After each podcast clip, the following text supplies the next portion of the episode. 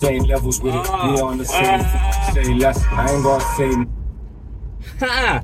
Got myself a new phone, and um, on my previous phone, when I hit record, the music stops, but obviously not with this phone.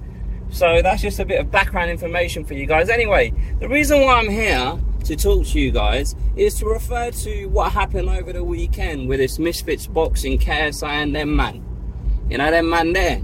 Um, KSI will be fighting Dillon Danis in a celebrity YouTube boxing match. Um, I don't even know when it is. I think it's January in Wembley, in the UK. And the reason why I felt compelled to talk about this, by the way, my name's Rahul J. Chan. This is the Battle Camp. Thank you very much for joining me. If you're new to the channel, please do subscribe.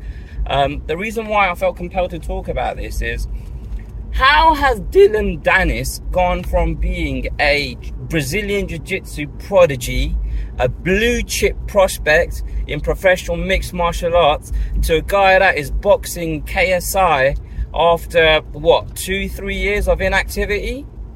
Like, I can't even remember the last time he had a fight, an actual real fight in MMA.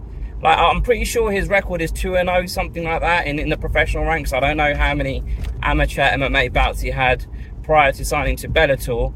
But when he signed for Bellator, he was at the peak of his powers in terms of um, commercial leverage. Um, Conor McGregor's right hand man, since it kind of just feels like they're not actually really as close as Dillon Danis likes to make out. Because I remember there was a, a long period when Dillon Danis used to post pictures of him and Conor McGregor with captions like brothers in arms, that kind of stuff. Um, um, they say blood is thicker than water and then something profound afterwards. But with them two we're in designer shirts posing in front of the camera stuff like that. But the point i'm trying to make is when he signed to bellator I, i'm assuming he was on a decent contract when he signed with bellator.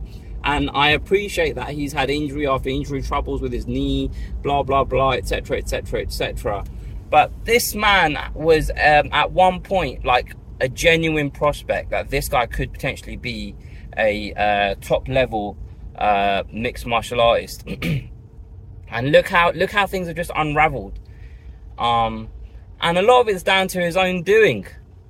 And and you know what the sad thing is? Like he's pulled himself down to this level with all of these YouTube kind of celebrity boxers and stuff like that. And he keeps getting punked.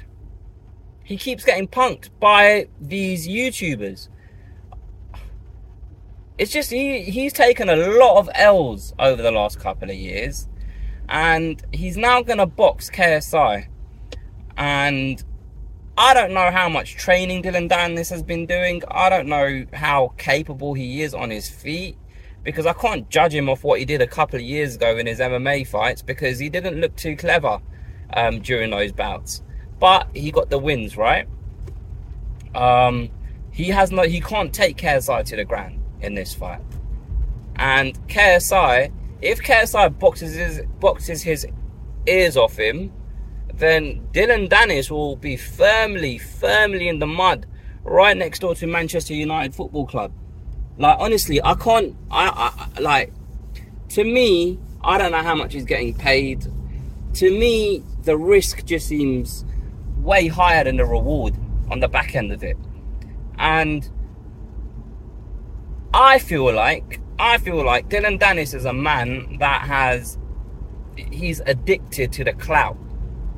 All he cares about is clout. People saying his name online. And he hasn't dedicated himself to the sport. The sport of MMA and he hasn't it doesn't feel like he's tried to better himself as a fighter. All he does is go online, and talk online and talk about how he can literally any fighter you name he's probably said on uh, on twitter at one point that he'll beat him up light work easy work blah blah blah etc etc etc and now you're going in there with a youtuber with a youtuber. And if this youtuber beats you up then i mean there's not much what, how, how do you come back from that? Do you know what i mean but hey, it's his life. He he lives it how he wants to live it. I just I, I, I just don't see any value in, in in in this fight for him if he's serious about being an actual fighter. And actually, you know what? it's pretty evident. It's pretty evident that he isn't serious about being an actual fighter. Because who's his team? Who's his camp? Who does he train with? Do you know what I mean? Like you always see him about, but he's a bit of he's like a nomad almost almost when it comes to um, actually having a team, having a, a foundation in the sport. He's just a guy that was really really good at BJJ, um, and he tried to he tried to move over to mixed martial arts, and obviously it, it's an experiment that hasn't worked because he's boxing KSI. Who knows what's going on with his Bellator deal? Because um, he was signed, I'm assuming, to an exclusive Bellator deal. Um, Coker is obviously relaxed on that front in terms of allowing his fighters to fight for different promotions. Um, we saw MVP do it with bare knuckle um, against Perry uh, not so long ago. So um, I'm not saying that it would have been difficult for him to, um, you know, get this deal over the line while maintaining his Bellator contract, but he's been so inactive and hasn't fought an MMA fight in so long. Is his Bellator deal still intact? Do you know what I mean? So if he loses this fight, is he going to be stranded without a professional fighting contract with any organization, with his value in the market in the mud, firmly next to Manchester United Football Club? Like, I don't know, man. I don't know. It's a bit of a sticky one still.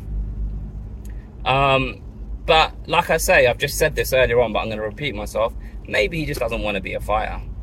Maybe he just wants to be an online influencer, someone that is, for some reason, managing to grab some limelight for the limited amount of, of, of time that it's going to work for him and um, try and make as much money as he can doing nothing of value for society or combat sports for that matter.